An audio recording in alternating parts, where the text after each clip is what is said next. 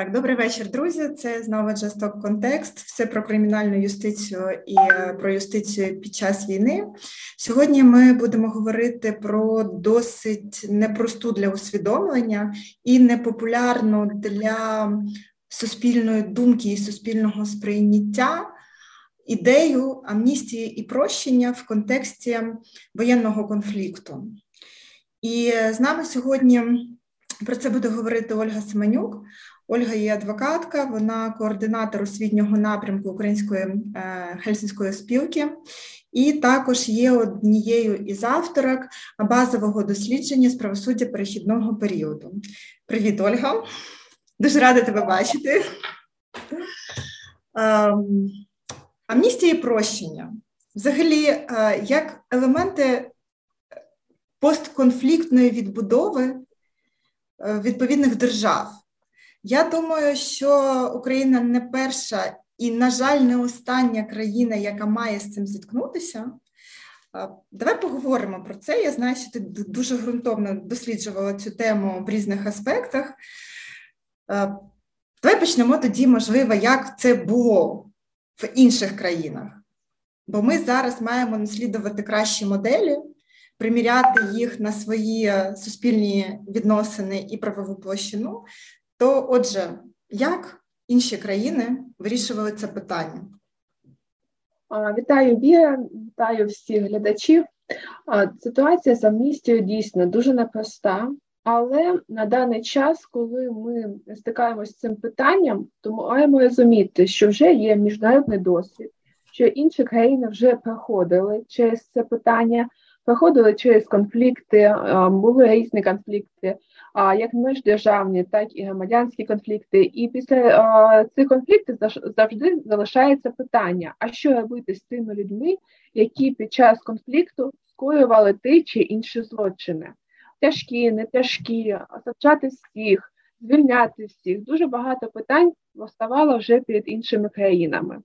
Можу сказати про досвід різних країн, деякий був успішний, деякий не дуже успішний, але все це ми можемо врахувати, коли будемо створювати власне законодавство з питань амністії. В першу чергу мені сподобався досвід Південно-Африканської Республіки. В період часу з 96 по 98 роки існувала спеціальна комісія. Вона називалась Комісія правди та прощення. Її е, вона мала не декілька повноважень. Е, так, е, ця комісія збирала свідчення жертв війни щодо злочинів, які були скоєні щодо них, або свідками, свідками яких подій вони були. А далі ця комісія рекомендувала розмір репарації. Тобто комісія робила аналіз тих свідчень, які отримувала від жертв війни, і рекомендувала, яку саму виплату, наприклад, вони мають отримати. І е, третє повноваження, таке велике, це те, що ця комісія розглядала прохання про амністію. А насправді до комісії правди та прощення було багато звернень а, з проханням про амністію. Е, ця комісія задовільняла дуже маленький відсоток, але кожне е, прощення, кожна амністія мала під себе під собою підґрунтя. І тут е, ми, нам потрібно ще враховувати не лише законодавство, не лише процедури, а ще підґрунтя національне. Ну, Південно-Африканська Республіка має певний менталітет, і в них існує такий принцип принцип убунту. Цей принцип убунту покладається в тому, що люди обмінюються між собою подарунками і таким чином відновлюють стосунки. Вони вважають не лише між людьми, а й ще між ну, духовне відновлення, духовне відновлення стосунків. Тобто одна сторона передає інший подарунок в знак цього примирення. І така процедура відбувалася в цій республіці також і під час ну, амністії, коли а ці злочинці просили прохання безпосередньо у жертв війни. А дуже цікавий досвід також у Колумбії, оскільки після конфлікту, який у них відбувся, для злочинців, які скоювали злочини під час цього конфлікту, для цих злочинців були створені спеціальні умови для амністії. Вони відновлювали школи, лікарні, інші інші об'єкти інфраструктури для того, щоб для того, щоб виписати це, цю амністію. Тобто, Дуже непогана концепція, до речі, так? Я з тобою повністю згодна. У нас на території України стільки пошкоджених шкіл, лікарень, просто стільки всього об'єктів інфраструктури, що зараз ті люди, які скоюють злочини, і якщо ми їх будемо амністувати і вони будуть все це відновлювати, я думаю, що це найкращий спосіб насправді людині перевиховатися. Взагалі, я вважаю, що праця кращий вихователь, ніж, наприклад, позбавлення волі. Чому так? Тому що ну або ем, праця під час позбавлення волі, або само по собі позбавлення волі не завжди здатна перевиховати особу. А в цій ситуації, коли людина відбудовує те, що самостійно зруйнувала, чи самостійно ну, ці під час цих дій було зруйновано, вона а, розуміє, що насправді натворила, скажімо так. Я вже думала про те, що якщо Україна візьме такий досвід, як може це законодавчо прописати? І я навіть уявляю, як наші українські судді будуть виносити а, ну, під час розгляду питання про амністію, буде амністувати людей. Але не просто амністувати, а ще й передбачати роботи по відновленню певних об'єктів, буде прописувати, скільки цих об'єктів, скільки годин людина має відпрацювати, таке інше. Я думаю, що це справді могло би спрацювати в Україні. Тобто, тобто, чи правильно Але... Е, тобто, чи правильно я тебе зрозуміла от в е, контексті Колумбії? Да? Тобто, якщо ти відновлюєш, усуваєш наслідки своїх дій воєнних, да, як, як по суті комбатант то ти не несеш кримінальної відповідальності. Да? Тобто ти маєш відпрацювати якусь кількість годин. Лікьороводочний я да, на сьогодні нарядів не прислав. А, І ти все, і ти кримінальну відповідальність не несеш. Ну, Як? Я не знаю детально, наскільки там їм прописували ці години. Ну, Це не розписано, що скільки вони там саме мали мали відпрацювати. Але так, це було заміна кримінального покарання, по суті. Замість кримінального покарання людина працювала. Це дуже добра альтернатива. Можна подивитися на досвід Боснії та Герцеговини. А по суті, війна, яка тривала в Боснії та Герцеговині, була наслідком конфлікту між трьома націями: босняками, як вони себе називають, себами та хорватами. Конфлікт закінчився, але ця боротьба між собою, між націями, вона залишилася. Однією з причин може бути це дуже велике амністування. Дуже багато людей, чоловіків амністували, причому навіть за ті злочини, які по суті являються тяжкими, наприклад, зґвалтування жінок. Та за такі злочини також чоловіків амністували. В результаті після конфлікту люди так і залишилися жити окремими націями, хоча до цього вони жили разом, одружувалися ну, представник однієї нації з іншою. На даний час в них навпаки більше розрознення, вже шлюби між різними націями дуже рідко зустрічаються, і все це призводить до, до того, що кожен живе окремо, і цього процесу прощення не відбувається. Наприклад, якщо подивитися на місця захоронення на місця слави в тій самій Боснії та Герцеговини можна побачити, що немає жодного спільного пам'ятнику. Окремо є місця слави і місця пам'яті для сербів, наприклад, а окремо для босняків. Тобто вони ну, надалі накопичують е, цю негативну таку негативне сприйняття, і ми бачимо, що зараз також часто виникають новини про те, що в них конфлікт триває. Він не виражається як збройний конфлікт, але конфлікт з націями є.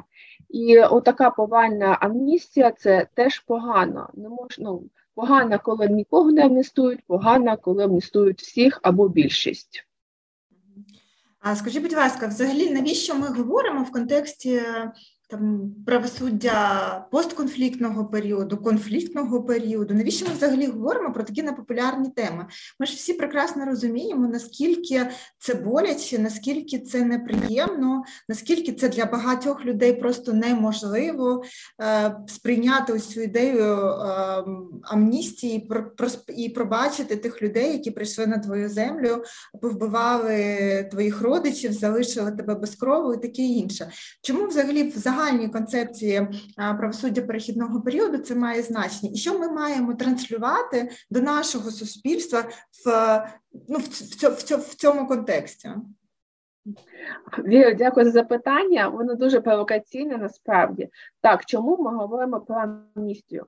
Як можна на даний час, коли триває конфлікт, коли гинуть наші захисники, говорити взагалі про амністію? Ну ми маємо всіх покарати. Така думка є в суспільстві, і це нормальна думка, тому що дійсно зараз, коли гинуть наші захисники, є єдине бажання у, у суспільства це бажання помсти. Але нам далі потрібно буде з цим жити. А перехідне правосуддя потрібно розпочинати не тоді, коли закінчився конфлікт. Перехідне правосуддя потрібно розпочинати тоді, коли конфлікт ще триває. Наше суспільство потрібно готувати до того, що коли конфлікт закінчиться, і потрібно буде повертатися до нормального життя. Недаремно елементами перехідного правосуддя є в першу чергу компенсація шкоди жертвам. Цього конфлікту, відновлення їх матеріальних, моральних прав, відновлення порушення прав населення взагалі. Далі ми будемо говорити а, в рамках перехідного правосуддя про встановлення історичної правди. Ми, е, Наше суспільство має поглянути а, відкрито в очі а, тим подіям, які відбулися, і надавати інформацію правдиву. І я не кажу про даний час, навіть коли не можемо вийти про всі про всю інформацію, бо частина інформації становить такий, таку ну, воєнну інформацію, таємничу інформацію, секретну, її не можна зголошувати, але прийде час, коли її буде потрібно зголосити, щоб суспільство знало про про всі боки цього конфлікту. А ми будемо а, також під час перехідного правосуддя поставати, буде поставати під час е, питання під час перехідного правосуддя реформування органів влади на деокупованій території. Але разом з тим, як елемент перехідного правосуддя, суспільство буде працювати над тим, щоб залучити до відповідальності всіх винуватих осіб. І ну, в якому якості це буде відбуватися? В першу чергу, перед тим як говорити взагалі про амністію, потрібно буде провести якісне розслідування всіх кримінальних правопорушень, які відбулися. Лише після якісного розслідування може поставати питання про амністію. Які умови будуть амністії? Це вже інше питання. Але те, що людина може на це претендувати, на цю амністію, це безпечно, тому що ну давай так просто візьмемо та уявимо. Зараз звільнили всю територію України. І Луганську, і Донецьку область, і Крим все взагалі звільнили. І що ми маємо посадити кожного а, кожного чоловіка та кожну жінку, яка займала певні адміністративні посади а, в цій державі? Ну, квазі державі, я вважаю ем, так звану ЛНЕ ДНЕ та територію окупованого Криму. А, Там вони будують там їхні квазі державні установи, так? і ми а, там працюють сотні тисяч людей, напевно, ну десятки тисяч точно. І що ми візьмемо і всіх їх посадимо, і після цього будемо казати, що ми примирилися. Мені дуже сподобалось питання а, нашого президента, коли на форумі миру та єдності в Маріуполі він здається був проведений у 2019 році. Він запитав, як зробити так, щоб в одному купе могли їхати людина зі Львову, яка приймала участь ну, звільненні України, та людина з Луганську.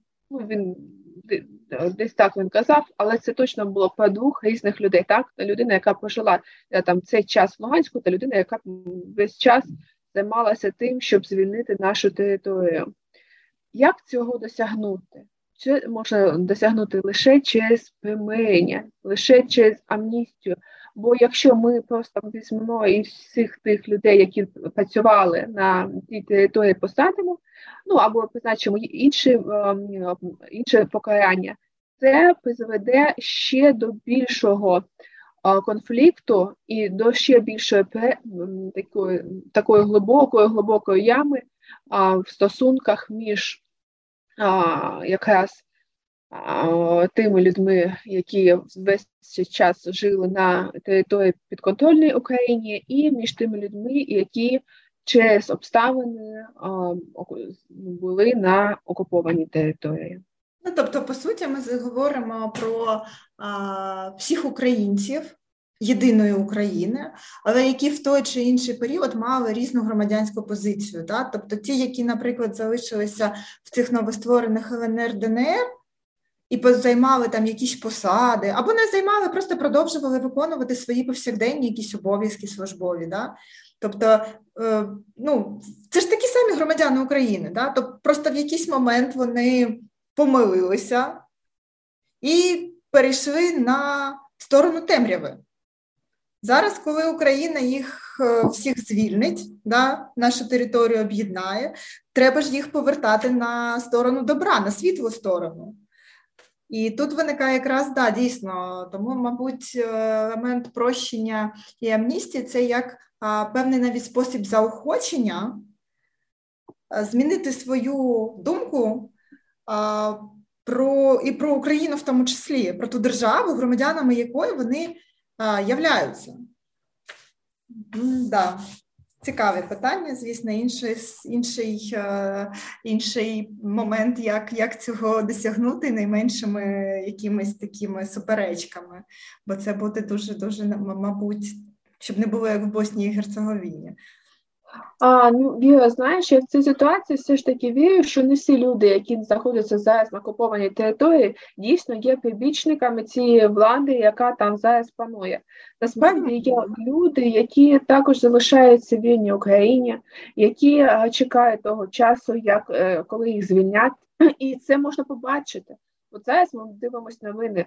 Дуже радію останнім останнім новинам ці декілька днів, коли вони а, наші захисники просто звільняють територію, і можна побачити по новинам, як люди виходять на вулицю, як вони радіють, як вони обіймають захисників. Тобто вони дійсно є тими, хто а, ну, не виїхали через певні обставини, але вони чекали, коли їх звільнять. І навіть зараз, коли кажуть, що там ну на території Луганської та Донецької області чи Криму залишилися лише прибічники. А я вважаю, що це не так, бо дійсно ну, я вірю в це, що там залишаються люди, які просто не можуть виїхати через певні обставини, через певні сім'ї, наприклад, сімейні обставини ну, з інших причин, але чекають, десь тримають в куточки навіть там український флажок на той прапор, на той момент, коли звільнять, щоб вийти з ним. А, Бо ну насправді українці в душе це ті люди, які вірять перемогу, і незалежно від того, де вони зараз знаходяться. Ну, хотілося б, щоб е, це було скоріше. А, Це точно, і на більшій території України, на всій території України. А, Ну, дивися, наш конфлікт, в принципі, з 2014 року. Це зараз ми говоримо про активну фазу, але ж не слід забувати про те, що ми ж маємо більш давній конфлікт, і е, всі ці ситуації вони мали місце і раніше. І я, наприклад, знаю, що вже були певні законодавчі ініціативи з цього приводу. Я думаю, ти знаєш е, про це і можеш з нами поділитися ну, в межах того, про що можна говорити, звісно. А, ну, Так, наш конфлікт триває не просто з 2014 року, ми про це не маємо забувати. Наприклад, для мене він якось почався в 2014 році, коли окупували мій рідний Луганськ. Так я весь час і живу з цим, і а, тому е, ну, це питання досліджували ми це питання амністії. Розпочали досліджувати це питання значно раніше. І а, взагалі сама ініціатива амністії ще розпочалася у 2014 році. Тобто, фактично, з початком а, саме тоді... конфлікту, да? Тобто, от почався так. конфлікт, і почалися шляхи його вирішення, і в тому числі в питанні амністії прощення, ну про пропрацювання питання, правильно? А все це спочано спочалося ще в вересні 2014 року. Від е, саме тоді наш на той момент діючий президент Порошенко висловлювався в Уельсі, розповідав про ті шляхи, які він бачив для вирішення конфлікту, і вже тоді він сказав про потребу амністії. І о, далі, коли були мінські угоди, вони декілька разів підписувалися в 2014 році, в 2015 році.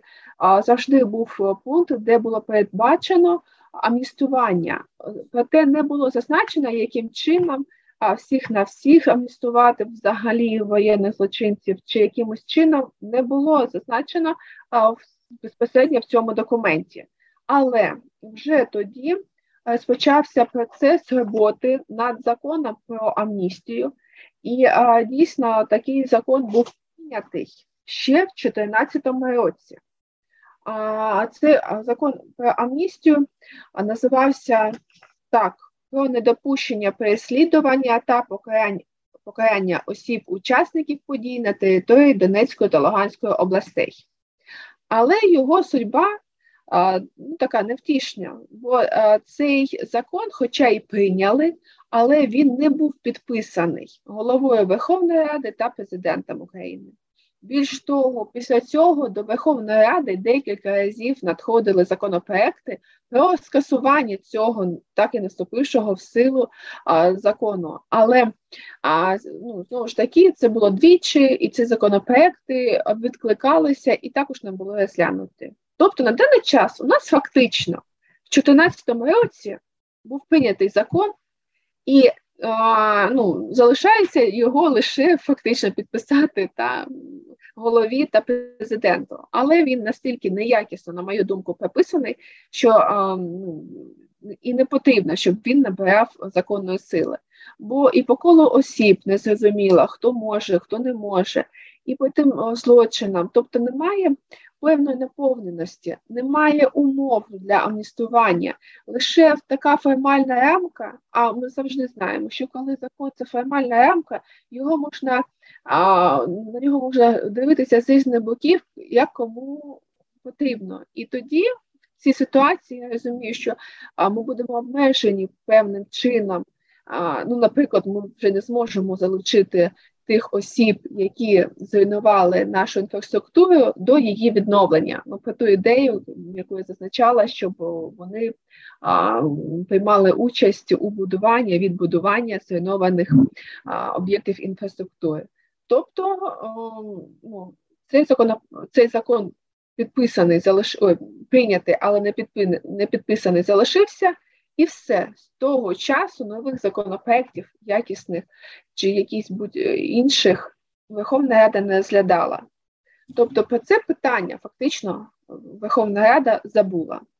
Ну і, мабуть, нелогічно буде зараз вводити в дію а, той закон, прийнятий в 2014 році, бо він же ж не враховував всього контексту, який зараз відбувається, да, цього саме повномасштабного характеру вторгнення, ну і власне всього, що відбувається в рамках цього повномасштабного вторгнення. Мабуть, вже треба якось переглянути а, повністю ситуацію з урахуванням тих подій, які зараз відбуваються. Тому, мабуть, він вже ну таке, типу, мертве народжене дитя чи не народжене дитя, але він вже, мені здається, буде такий ну, абсолютно не робочий в актуальних умовах.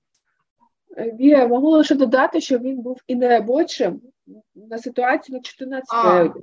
Бо він такий дуже коротенький, дуже загальний.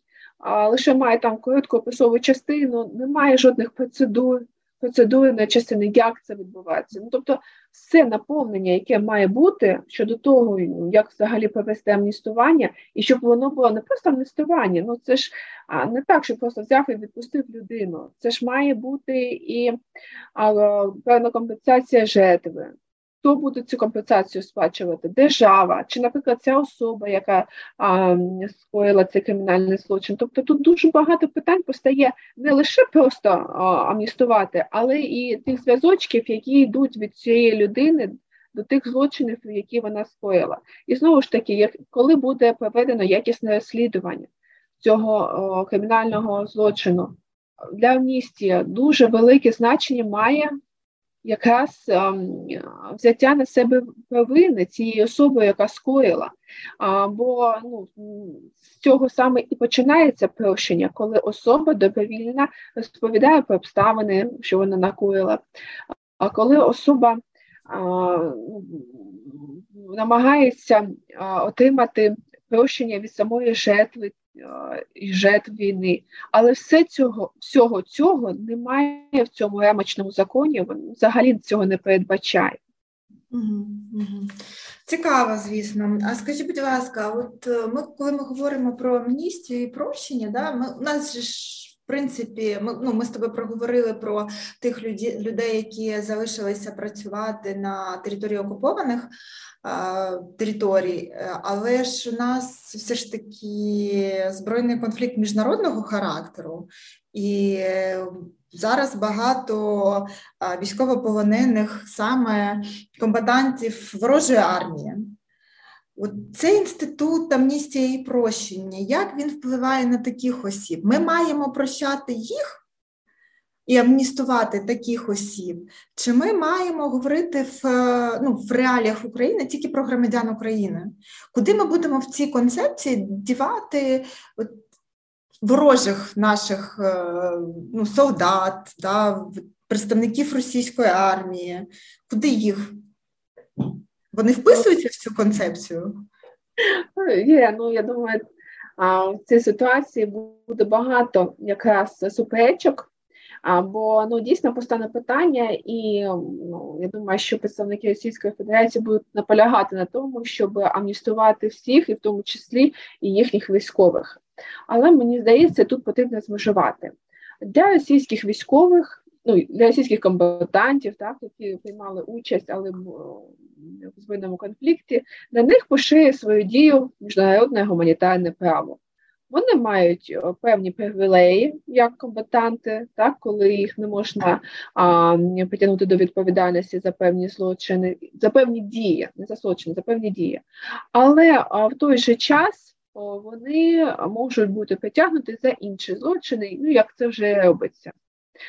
І їх амністувати ну, це не по процедури прощення.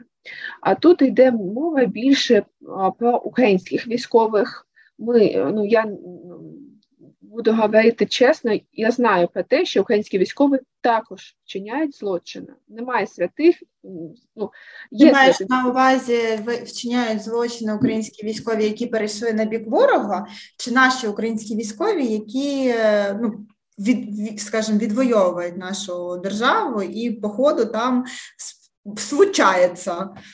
Да, так, дякую за це уточнення. Так, ті українські військові, які зараз знаходяться в лавах ЗСУ, але також ну, не всі люди святі, і є ті, які під час виконання своїх обов'язків а, також вчиняють якісь злочини. І також є, до тих же українців. Є українські військові, які вчиняють а, злочини щодо українського населення. І є інші люди, а це а, українські військові, які прийшли на бік так званої ЛНР ДНР, або знаходяться в Криму і підтримують там, ту місцеву владу окуповану окупованої території. А також є просто місцеві люди, які до цього часу не приймали участі а, в Збройних силах, не були військовими, але з початку конфлікту а, зараз е, чи ще з 2014 року почали приймати участь в так званих, ну там я не знаю, як вони називаються, у нас ЗСУ, а у них там якісь військові підрозділи, так мабуть, ЛНЕ та ДНЕ. Бо зараз якраз ми бачимо по новинам, що українські військові затримують не лише російських військових, а також так званих військових ЛНЕ та ДНЕ. І тут також буде поставати питання, як їх засуджувати. Я знаю, що а, серед юристів йде дискусія, чи взагалі можна їх вважати комбатантами, чи не можна їх вважати комбатантами. Я знаю, що немає єдиної позиції серед експертів, але їх потрібно буде Е, потягати до кримінальної відповідальності, і якраз в цьому ракурсі ми будемо е, думати над тим, а чи можна буде до них застосовувати амністію. На мою думку, ми можемо до них застосовувати амністію у тих умовах, коли вони залишили за собою українське громадянство і коли вони вважають себе громадянами України. У нас е, заборонено на подвійне громадянство, але є Е, ті особи, які знаходяться на окупованій території, які спочатку приймають приймають, беруть паспорти ЛНР, ДНР, а деякі навіть без цієї процедури процедури одразу їдуть на територію Російської Федерації та отримують російські паспорти і відповідно визнають за собою російське громадянство. Я думаю, що такі особи, які вже прийняли російське громадянство, вони зробили осознаний вибір цій ситуації, і на них поширювати закон про амністію буде а, ну певними умовами. Можливо. Так, ну тобто вони мають не просто покаятися, вони мають відмовитися від цього російського громадянства, або а, а, довести, що їх змусили прийняти це російське громадянство. Тобто до них має бути особливе ставлення в тому плані, що з'ясувати взагалі, чому вони. Ну, звернулися до цієї віри, якщо так можна сказати. Бо а, в цій ситуації а, може бути, що вони дійсно є такими а, прибіжниками Російської Федерації, і ну, до них не можна буде ставитися а, як до рівних, бо жодного прощення вони в таких умовах не заслужили. Да, до речі, ми вже говорили про цю тему. У нас є, ми записували з теми не громадяни України, якраз про тих військових, які залишилися в Криму після 2014 року присягнули на вірність Російській Федерації. А зараз, після 22 лютого, прийшли ті самі українські. Ну вони фактично залишаються громадянами України, бо окуповану територію ніхто не визнає як новоутворення, як частину Росії. А зараз, після вторгнення, вони прийшли е, ну, в свою ж країну зі зброєю. Вже є певні вироки, і ми якраз на цю тему говорили. Це також дуже щепетильне питання. А, Окей, дивися, от на твою думку, для України яка б система ось цього елементу амністії і прощення, от як ти її бачиш, яка б могла спрацювати для того, щоб, ну, скажімо, найшвидше і найефективніше ось ну, виконати цю функцію правосуддя перехідного періоду? Так, на даний час е, складно скласти скласти певну чітку концепцію. Чому? Тому що у нас обставини з'являються нові. Наприклад, до 2022 року ми могли думати про одне зараз, коли наші бивші військ... колишні військові взяли зброю і пішли вже на територію України, це вже інші умови. Тобто, ми маємо бачити дуже широке коло осіб, яке може претендувати на амністію. Але в такій ситуації. Я думаю, що може бути змежування безпосередньо за ступеню е, того злочину, який був скоєний. Наприклад, е, ну там злочини легкого ступеню чи тяжкого злочину ступеню, легкого чи тяжкого ступеню. Чи може бути якась деградація чи розмежування в цих ситуаціях? Я думаю, що так до тих осіб, які скоїли якісь легкі кримінальні правопорушення, амністія може ну, скоріш застосовуватися, чим для тих, хто скоїв якийсь тяжкий злочин. Більш того, якщо особа скоїла тяжкий чи особливо тяжкий злочин, взагалі, напевно, про амністію не можна говорити, бо це такі дуже серйозні злочинці, які мають понести відповідальність. Без цього вони просто не зможуть обміркувати та змінити свій світогляд. Бо ці люди через певний час, наприклад, ми до них будемо застосовувати якесь покарання. Вони все рівно будуть повертатися до суспільства. І наша мета, як держава, як суспільства, має бути не лише в тому, щоб покарати цих осіб за те, що вони скоїли.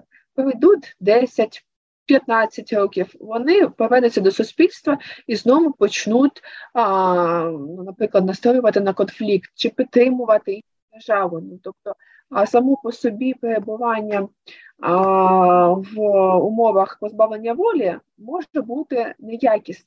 І а, тут якраз для того, щоб пройшла ця процедура прощення, для того, щоб пройшла процедура амністії та ще дуже важливо примирення, а для цього має бути якісь е, створені додаткові умови, додаткові е, вимоги до цих осіб. Наприклад, про те, що я казала, так, трудотерапія.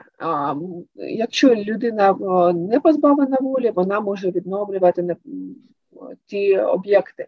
Якщо навіть вона знаходиться в умовах позбавлення волі, вона все рівно може працювати на благо держави.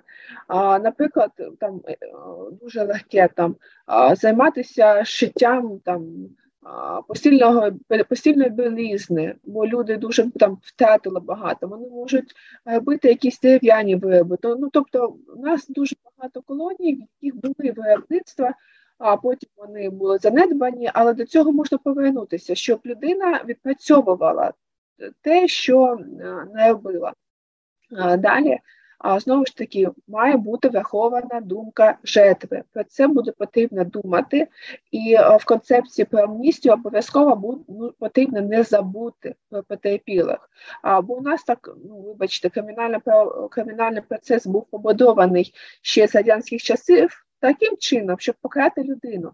І на потерпілого за старим кримінальним процесуальним кодексом взагалі забували. Це була людина, яка приходила, давала пояснення в суді щодо обставин скоєння злочину. Або не приходила, бо її Або забувала, бо її забувала викликати.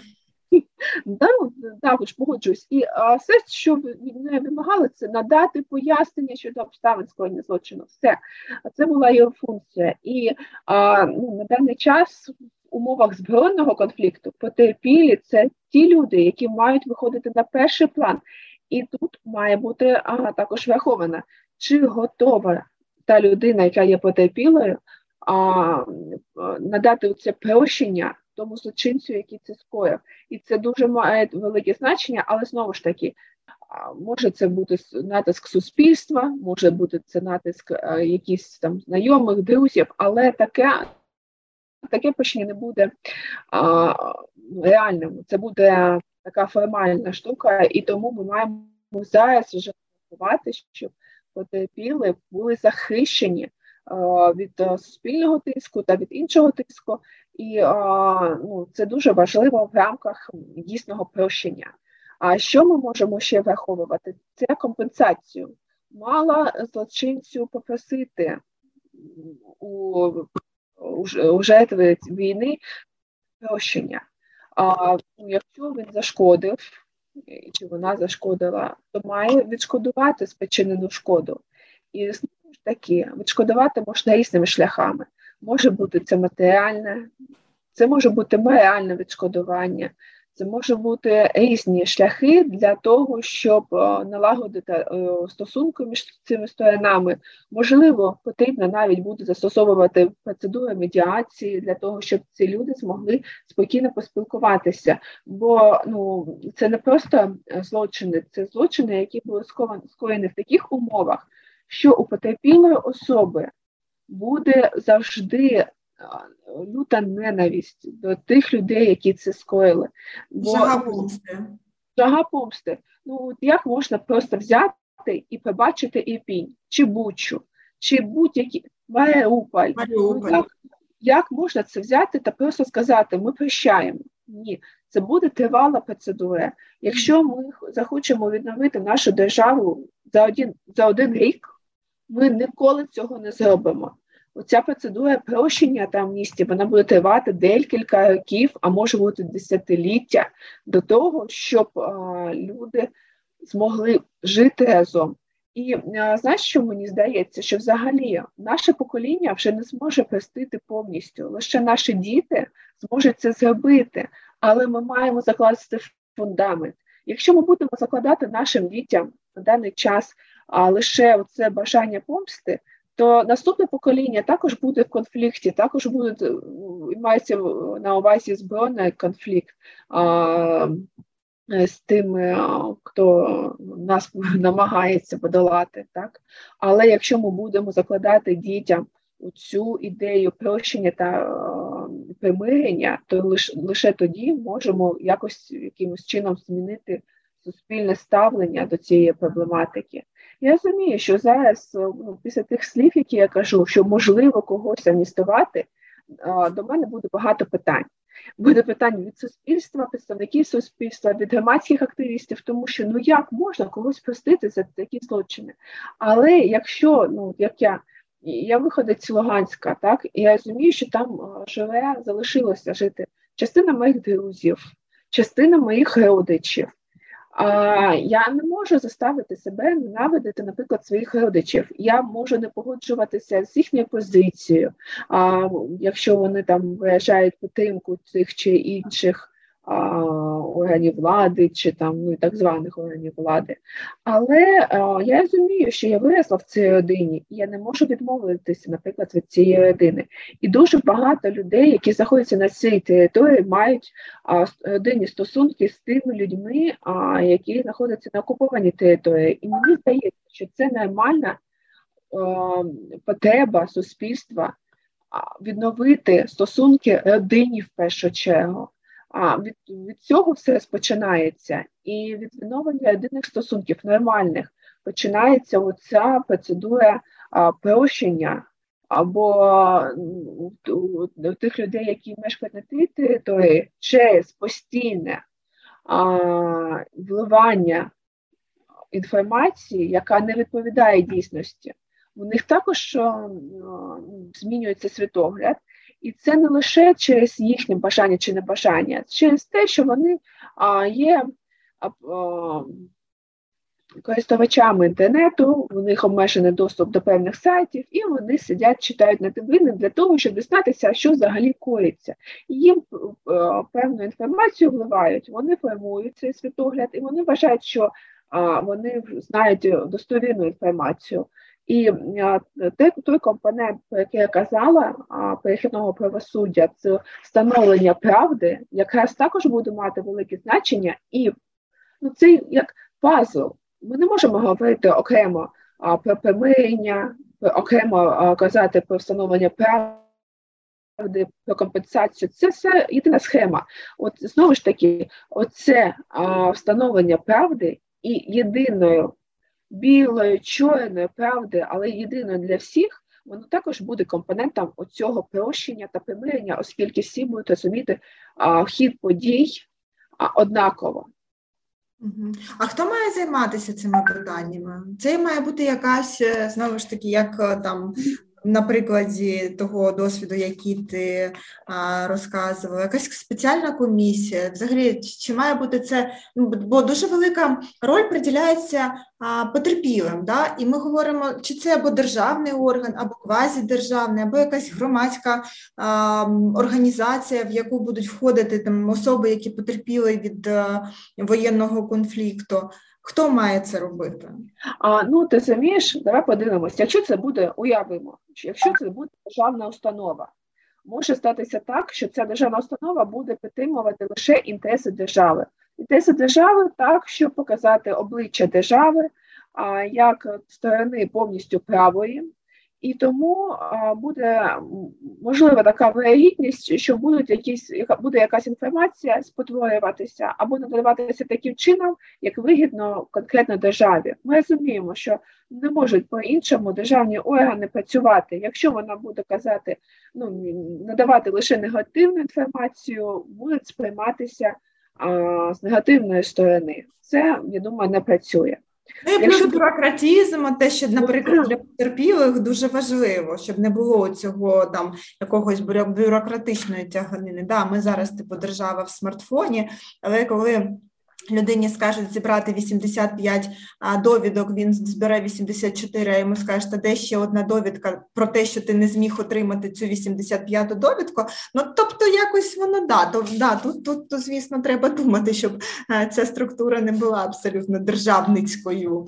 Далі давай подивимося, якщо це буде просто громадська організація. Знову ж таки, скільки у нас громадських організацій на даний час, правозахисних громадських організацій дуже дуже багато. Вони об'єднуються в коаліції, працюють окремо, збирають інформацію. Так, зараз громадські організації насправді роблять дуже великий внесок. Вони збирають свідчення жертв вони передають цю інформацію, але наскільки вони зможуть бути об'єктивними? Знову ж таки, це може бути перетягування на інший бік вони можуть більше стати настояно потерпілих. І це зрозуміло, оскільки всіх болить, всі ми люди. І якщо це громадський активіст чи який співпрацює з правозахисною організацією, скоріш за все, у нього вже є такий настрій на те, що потерпіла сторона права повністю цілком і безперечно. І тому, на мою думку, це має бути поєднання, якісь квазідержавний орган, в якому будуть і представники держави, і представники громадських організацій. І я думаю, що безперечно в таку організацію потрібно запрошувати представників міжнародних установ чи організацій, досвід яких вже входив а, ну, ця процедура прощення. Наприклад, ми ж можемо запросити когось з експертів, які працювали в комісії правди та прощення Південної Африки, Південної Африканської Республіки чи з Колумбії. Я не кажу про те, що вони мають бути повноправними членами, але вони можуть бути радниками.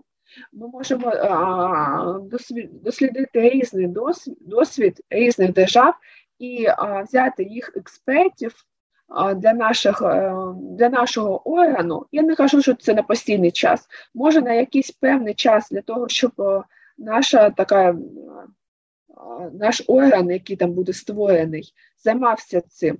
Знову ж таки, наприклад, процедура амністії, як я казала, в Південно-Африканській Республіці, якраз амністуванням, правом на амністуванням і от прохання на амністування розглядалися комісією правди та прощення. Тобто, ну, певна комісія це була взагалі самостійна. Чи мають в цьому в нашому випадку лише цей орган розглядати питання амністії, бо наше законодавство передбачає, що амністію це питання може розглядати лише суд. Тобто, можливо, як вихід, щоб ця організація надавала певний письмовий висновок для суду щодо можливості чи неможливості після розгляду обставин, після там співбесіди а, з жертвою, після співбесіди з цим злочинцем якийсь там письмовий висновок щодо їхньої позиції, щодо можливості чи неможливості. Бо ну просто взяти, ми все це розуміємо, що взяти та поміняти зараз кримінально-процесуальний кодекс та віддати питання амністії а, якої якійсь організації, окрім ну, установі, організації, щоб це не було, але не суду. Ну, це буде одразу і скарги до Європейського суду з прав людини, де будуть пита... зазначати, що така процедура взагалі та має відбуватися на рівні судів. Ну, тобто дуже багато буде ще процедурних питань, не лише про те, що ми вирішимо створити цей орган, а як його створити таким чином, щоб вписати в існуюче. Да, Я я уявляю, як напрягаються судді загальних судів першої інстанції, чуючи, що на нас ще питання амністії пов'язані з е, воєнним конфліктом покладуть, це буде взагалі треш. Але да, ситуа... питання треба вирішувати. Отже, давай спробуємо узагальнити. Тобто, якщо говорити про модель для України, це обов'язково певний такий квазідержавний орган, але не виключно державний. Це ті злочини, які не є особливо тяжкими. Тобто, тут ми можемо віднести, не можна амністувати амністувати за якісь умисні вбивства, за зґвалтування, не можна амністувати за там терористичні акти в процесі таких е, воєнних подій, які призвели, наприклад, до смерті багатьох людей. Да? Хоча можна можемо говорити, говорити, наприклад, про державну зраду, хоча він також відноситься до категорії тяжких, особливо тяжких. Тобто тут ми від, відхиляємо одразу насильницькі злочини. Ну, в першу чергу ми говоримо про а, тих громадян. України, які е, там в 2014 році, чи пізніше, чи зараз перейшли на сторону зла, і ми таким чином повертаємо їх в своє гньоздишка да, громадянства України і в повертаємо обличчям до іншого до всього українського народу і української території. І якщо ми говоримо про амністію, то це зазвичай має бути обов'язково має бути врахована думка потерпілих осіб, да, і м, це мають бути умови такого амністування. Чи правильно я тебе зрозуміла? Я дуже дякую за цей підсумок. Ти дійсно сприйняла всі ідеї, про які я казала, і дійсно таку модель, я думаю, слід брати за основу для створення майбутнього механізму амністії. Я тобі дуже дякую. Чи є ще щось, е, про що ми не поговорили, але що є дуже важливе в контексті цієї теми? Я думаю, що для першої розмови ми охопили дуже багато, і насправді Послухавши нас, людям буде про що подумати, юристам буде про що поспілкуватися, певникам це буде для підстава для спорів між певниками, бо я впевнена, науковцями і військовими. Так, бо я впевнена, що є як прибічники амністії, так і ті, хто повністю проти цієї ідеї взагалі апріорі. І я тобі окремо дуже дякую за твою щирість і за те, що е, ти погодилася відкрито поговорити на цю непопулярну тему, знаючи, як який резонанс воно може, вона може викликати, і в тому числі по відношенню до, тебе. Я тобі за це дуже дякую. Бажаю тобі всього найкращого. І якщо буде створюватися така комісія, то я буду голосувати за те, щоб ти її якимось чином або створювала, або формувала, або е, очолювала. Бо ну настільки глибоко, наскільки ти в цій темі розумієшся, я думаю, що в Україні ще немає таких людей. Тому я тобі дуже дякую. Сподіваюся на те, що в найближчим чином вся Україна буде єдина. І ми вже будемо говорити про ці механізми амністії, прощення і примирення предметно, а не так, що ой, як би воно було добре. Я тебе дуже дякую. До нових зустрічей. Дякую. Thank you.